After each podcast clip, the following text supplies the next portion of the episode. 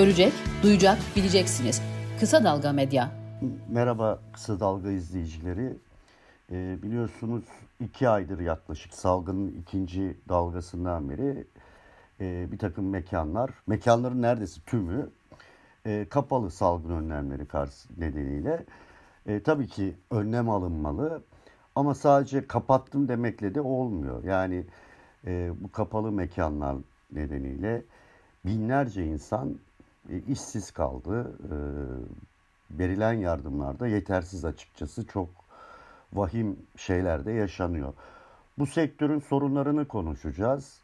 E, tabii biraz ülkenin bu boğucu atmosferinden de uzaklaşıp keyifli bir sohbette yapmaya çalışacağız. Bir meyhane kültürünü konuşacağız. Konuğumuz e, Meyçki Türkiye Genel Müdürü Levent Kömür. Hoş geldiniz Levent Bey. Hoş bulduk Faruk Bey. Nasılsınız? Teşekkür ederim. E, açılışta da söylediğim gibi yani iki aydır e, mekanlar kapalı. E, eğlence mekanları kapalı, lokantalar kapalı, meyhaneler kapalı, barlar kapalı, kafeler kapalı. Bu sizin sektörünüzü çok yakından ilgilendiren bir alan. E, sektör nasıl etkilendi bu kapanmadan? Geçen yıl da kapanılmıştı. Onun da vahim bir sonucu oldu sanırım. Siz nasıl etkilendiniz bu kapanmalardan? E, isterseniz e, olayı incelemeye e, mekancıların gözünden bakalım, meyhanecilerin gözünden bakalım. E, onların kafalarındaki bazı soruları dile getirerek e, konuya gireyim. Ondan sonra da e, daha derinlere inmeye çalışalım. E, dediğiniz gibi en başta kimsenin aslında çok da fazla itirazı yok. Ne yapım yani herkes e, ne feragat yapması gerekiyorsa yapacaktır. Sonuçta e, ortaya çıkacak olan e, güzellik veya iyilik herkesin iyiliğine olacaktır. Burada e, hepimiz aslında bütün e, yaptığımız krizi yönetmekten çok endişeyi yönetiyoruz. Endişe de e, belirsizlikle ortaya çıkan bir şey. Şimdi burada işte zaten bazı sorular geliyor. Birinci soru hangi kriterlere dayanılarak böyle bir karar alındı? Ne demek bu? Hesap sormak anlamında değil. O kriterler hangi noktaya gelirse açılacağını öğreneceğiz böylece. Yoksa e, şey değil. E, e, e, hani evet benim de haberim olsun işte şu kriterden dolayı değil. Hani işte şu kritere göre kapattık. O kriter oraya gelince de açacağız. Birinci belirsizlik bu noktada. İkinci belirsizlik hangi sektörlerin veya hangi e, işte işletmelerin, hangi kuruluşların e, kapalı, hangi kuruluşların açık olacağını neye göre karar verdik? Gene aynı mantık. E, e, ki neden bunu bilirsek kendimizi ona göre e, hazırlarız. Şimdi bu neden bu iki soruyu neden sık soruyorum?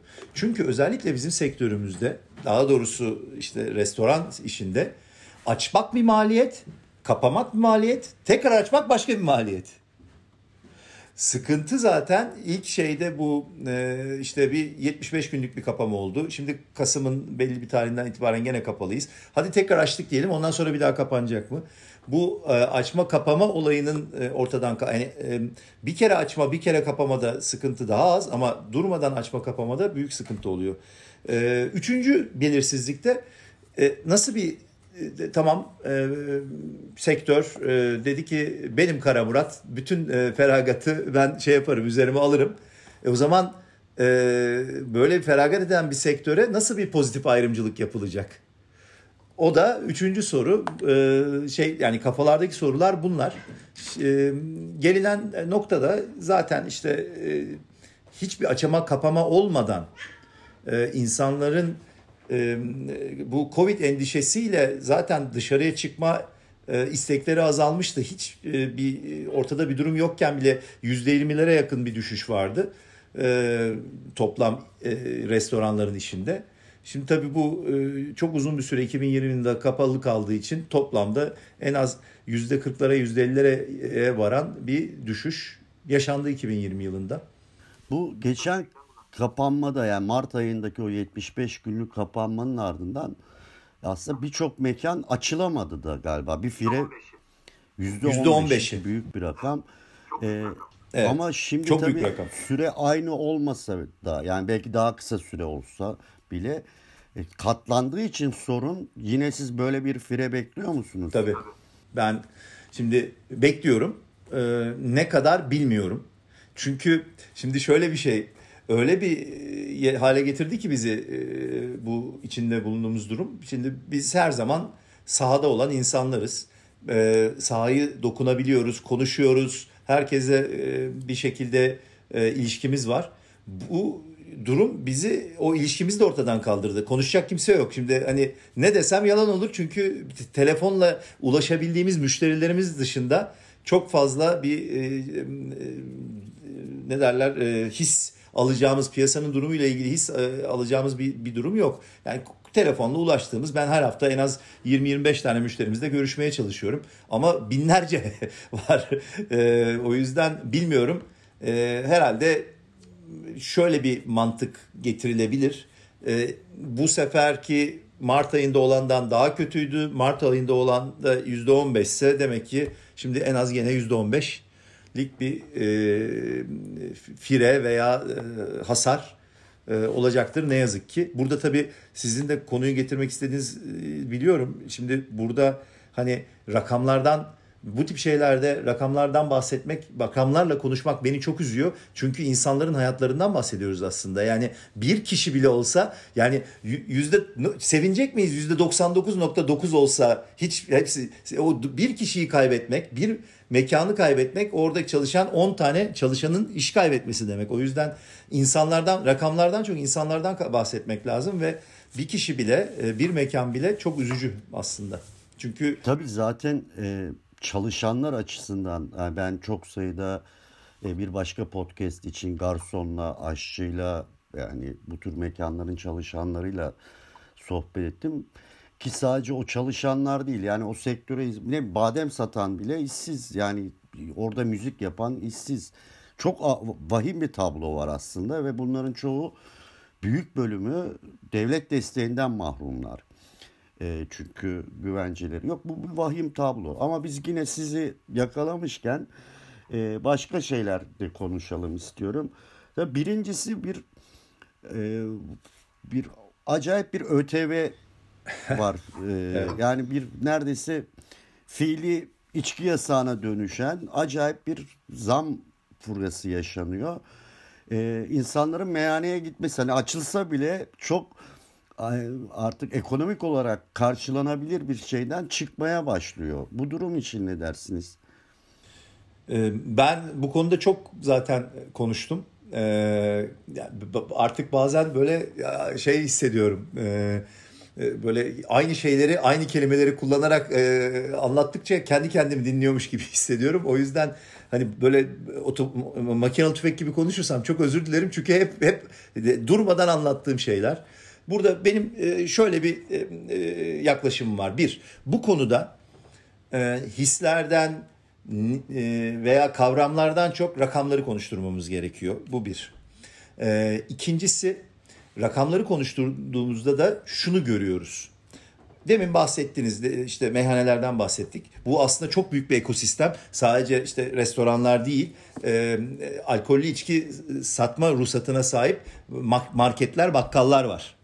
Ee, onlar da etkileniyor. İşte dediğiniz gibi soğuk bademci Ahmet amca da etkileniyor. Bu çok acayip bir ekosistem. Ve bu ekosistemin başında Faruk Bey yani e, başında derken e, başlangıç noktasında çiftçiler var. Çünkü sonuçta biz tarıma dayalı bir sanayiyiz baktığınızda. Üzüm yoksa, anason yoksa, su yoksa biz de yokuz. Çiftçiden başlayarak bu ekosistemi incelediğinizde e, şu andaki vergi politikasının herkesi mutsuz ettiğini görüyoruz.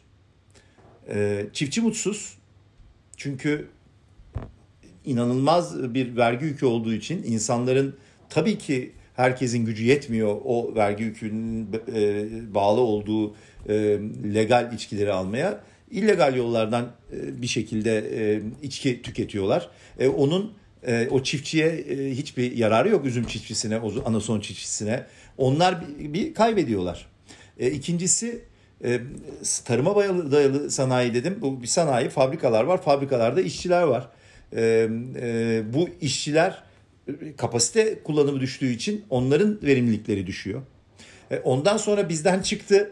E, demin dediğim gibi e, şeyler var. E, iç, alkollü içki satma ruhsatına sahip marketler, bakkallar var. Onların işi düşüyor. Ciddi bir önemli bir e, e, şeylerini maliyetlerini e, karşılayan bir sektör bu. O, dükkanlar için önemli bir sektör çünkü.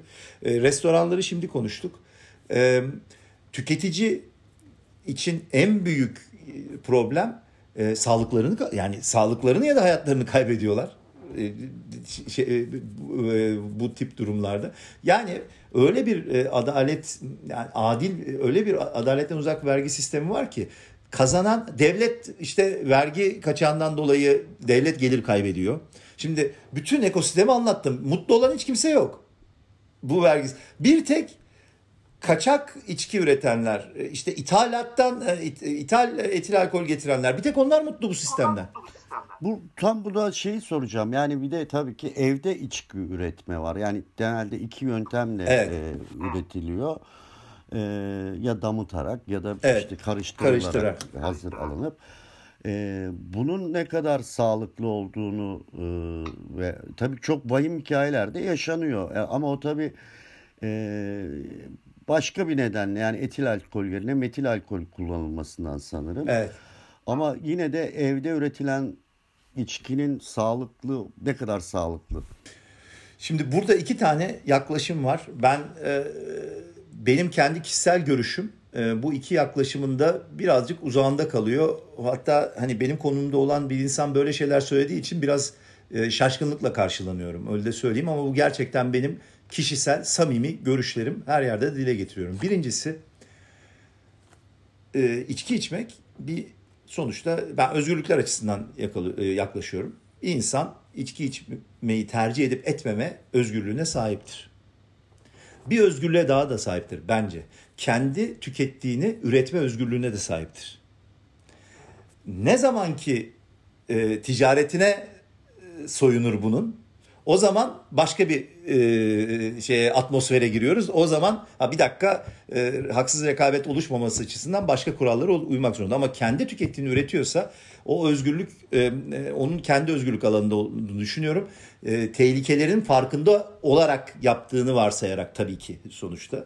E, şeyde de bu e, eti hani karıştırarak e, yapılan şeylerde de mesela genelde rakı yapılıyor. Etil alkolle anason yağı karıştırılıp. Çok haklı olarak bu işi bilenler, kimya mühendisleri, bu işin uzmanları o karışımın rakı olmadığını söylüyorlar. Teknik olarak evet. Ama benim hani vatandaş Levent olarak düşüncem siz bana benim adım Levent. Siz bana Bülent dediğiniz sürece benim adım Bülent'tir size göre. O insan ona rakı diyorsa rakıdır o. Yani hani anlatabildim mi? O yüzden evet yani ben istediğim kadar hayır değil diyeyim. Ne olacak ki o ona öyle diyor. Ha burada önemli olan o insanın sağlığını korumak. Ne isminin ne olduğu önemli değil. Hayatını korumak. Neden? Çünkü o etil alkolün maliyeti rakıdan daha ucuz. Metil alkolün maliyeti etil alkolden çok çok daha ucuz. Sıkıntı orada zaten. Yani sonuçta şey bütün olay burada e, vergi sisteminin insan sağlığına e, etkisine geliyor. Benim dediğim gibi yani bu iki düşüncem bazen e, böyle şaşkınlık karşılanıyor ama ben e, inandığım budur bu konuda yani.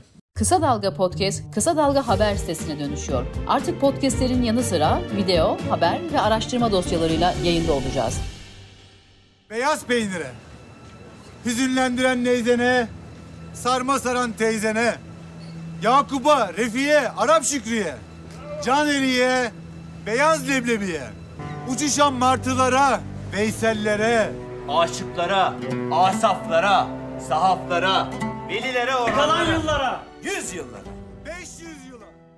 Şimdi herhalde marka söyleyemiyoruz tabii. Ee, ama Sovyetler Birliği dağılınca bir ünlü bir vodka markası e, birdenbire bir özelleşti tek tabii ki. E, devlet artık üretmiyordu. Bir Rusya dışında bir dünyaya açıldı birdenbire ve bir dünya markası oldu. Dünyanın her yeri Rusya'dan daha çok satılıyor. Siz e, rakı için böyle bir projeksiyonunuz var mı? Yani çünkü Evet. bu kadar vergiler Evet, vesaire hani dünyaya açılma gibi bir şeyiniz var. Ya orada da yani bilmiyorum. Gerçekten farklı konuşmak için e, yak- e, ortaya koyduğum savlar değil bunlar. Gerçekten öyle inanarak söylüyorum. E, olay şu. Rakıyı ben diğer içkilerden biraz daha farklı bir yere koyuyorum. Hatta bana sordukları zaman içki içiyor musun dediklerinde hayır içmiyorum. Aa şaşırıyorlar rakı içiyorum diyorum.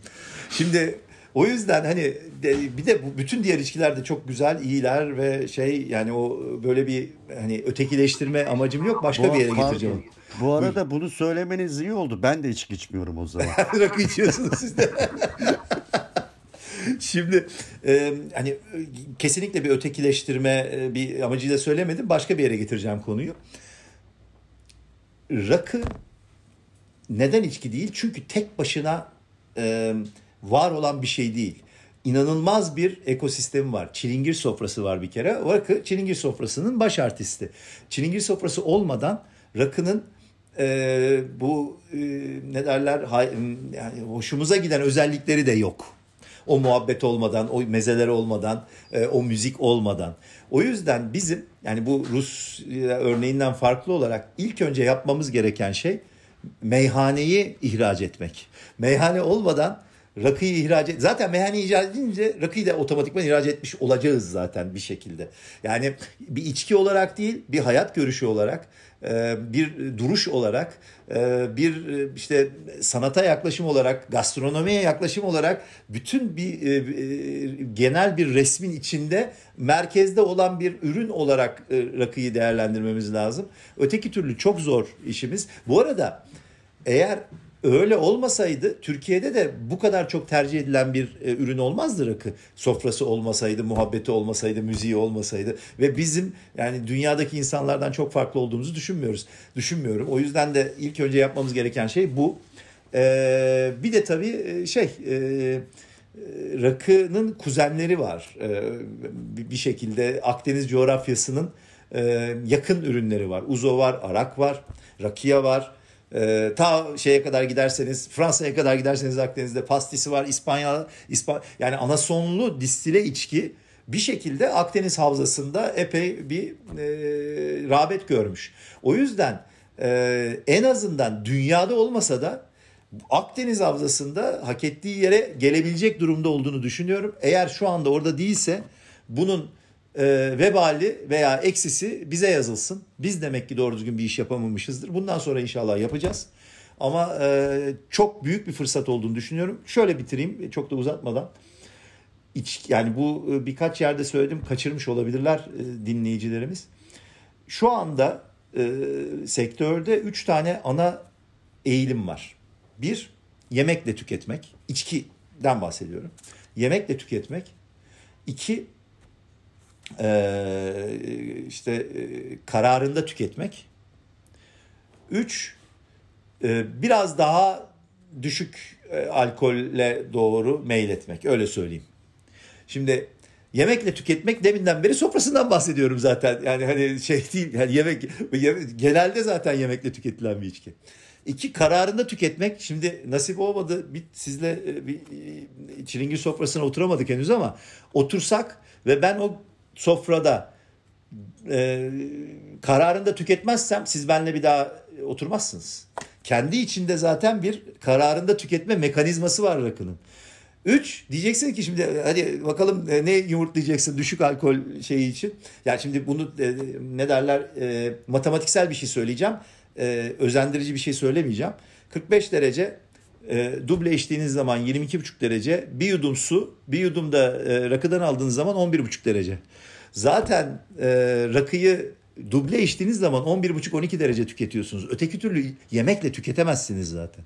E, suyla beraber tüketilen çok az içkiden biridir. Belki tektir bilmiyorum yani. Su yanında su yani suyla beraber su karıştırılarak değil. Yanında suyu da var anlamında söylüyorum. Tabii ki sek içenler de var e, veya e, karıştırıp yanında suyla içmeyenler de var ama büyük çoğunluk suyla içiyor. O yüzden e, şey de e, yön de rakının lehine doğru gidiyor. Böyle bir latife fantastik bir cevap vermiş olayım. Hazır buradan son e, artık süremiz de azalıyor. Meyhane kültürüne e, biraz daha açsak hani siz anlattınız gayet güzel ama e, bu toprakların kadim kültürlerinden biri yani e, yüzyıllardır var olan bir kültür ama işte mesela en son e, meyhane isminin de yasaklanacağı e, söylendi. E, bu kültür üzerine yani bu kültür yok mu oluyor Türkiye'de? Önce bu kültür nedir ondan biraz bahsedelim isterseniz Levent Bey. Sonra da bu kültürün bugün geldiği yani o, o so, ikinci soruyu sonra sorayım. Tamam peki. Şöyle meyhane şimdi ya çok zor bir insana sordunuz bu soruyu. Çünkü neden?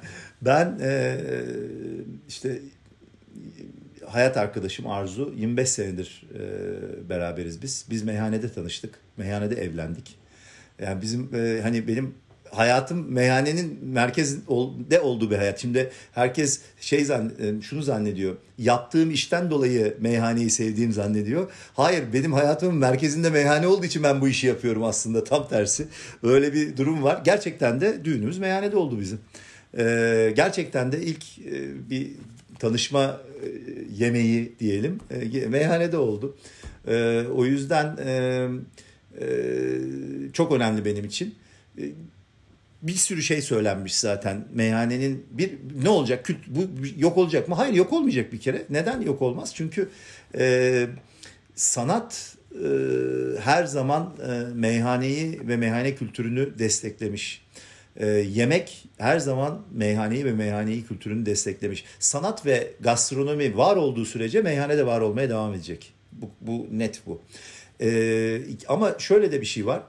E, meyhane özellikle bizim bu topraklarda ki bence o yüzden de zaten bizim meyhaneyi ihraç etmemiz lazım. Toplumu sosyolojik olarak yatay kesen bir yer. Yani bir meyhaneye gittiğiniz zaman acayip e, ünlü bir holding patronunu yan masada e, arkadaşınız Tuzla Tersanesi işçisi Ahmet'i de öteki masada gördüğünüzde şaşırmazsınız. Bir tek bu meyhane için geçerlidir.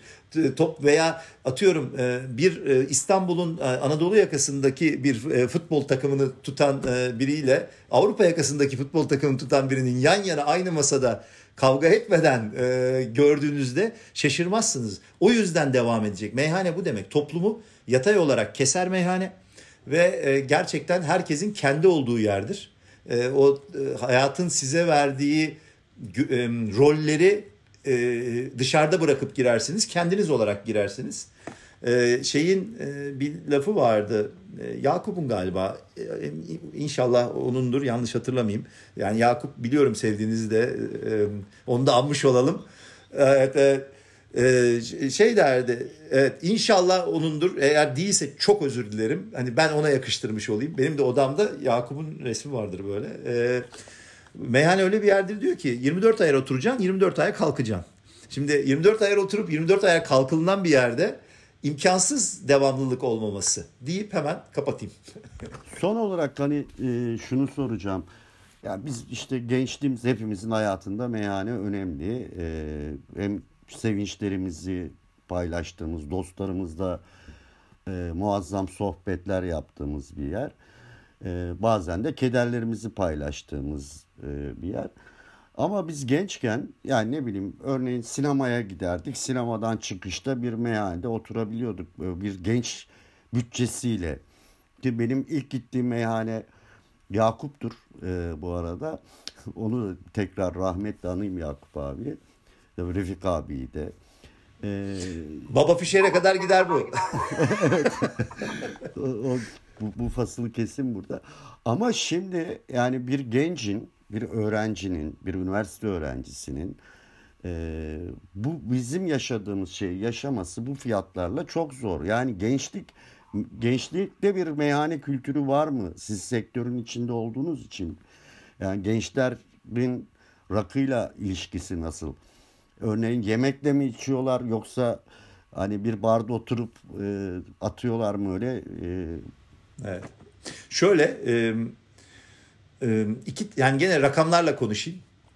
E, restoran tipi olarak bak, bakıldığında e, açıl en çok açılan veya açılma hızı en yüksek olan e, restoran tiplerinden biri meyhane son senelerde. Bu bize belli bir talebin olduğunu gösteriyor. Bu illa gençlerin talep ettiği anlamına gelmiyor tabii ki. Genel olarak konuşuyorum. E, ikincisi e, ben e, tabii şimdi e, resmi olarak e, 35 senedir meyhaneye gidiyorum. E, böyle sonuçta babamın e, kucağında da gitmişliğimiz vardır o yüzden şey değil e, 30 35 sene diyelim. E, son 10 sene kadar e, daha e, kendini genç hisseden ve genç olan insanların e, ağırlıkta olduğunu görmedim öyle söyleyeyim. Daha e, bir hani e, misa, meyhanenin misafirlerinde bir gençleşme görüyorum. Bunu da en çok iki şeye bağlıyorum ben. Birincisi demin söylediğim gibi kendinizin olduğu yer. Özellikle bu gençler için çok önemli bir duygu veya bir kavram kendin olabilmek duygusu. Biz de o yüzden belki de hani hayatımızın ben mesela belki de o yüzden hayatımın merkezine koydum. İkincisi bu çok önemli. Kadınların e, çok daha fazla rağbet ettiğini görüyoruz ve e, kadınlar girdikleri her sektörü, her ortamı, her işi yaptıkları gibi e, bu sektörde de modernleşmeyi getirdiler. Modernlikle de modernlikle de gençlerin rağbeti el ele gidiyor deyip cevap vereyim. Peki. Çok teşekkür ederim. Ee, umarım e, bu salgından kurtuluruz. Tekrar eski neşeli günlerimize e, döneriz. Kadeh kaldırırız hep İnşallah. birlikte. Çok teşekkür ederim. Çok sağ olun. Bize dinleyenlere de ayrıca teşekkür ediyorum. Sağ olsunlar. Evet, ben de teşekkür ederim.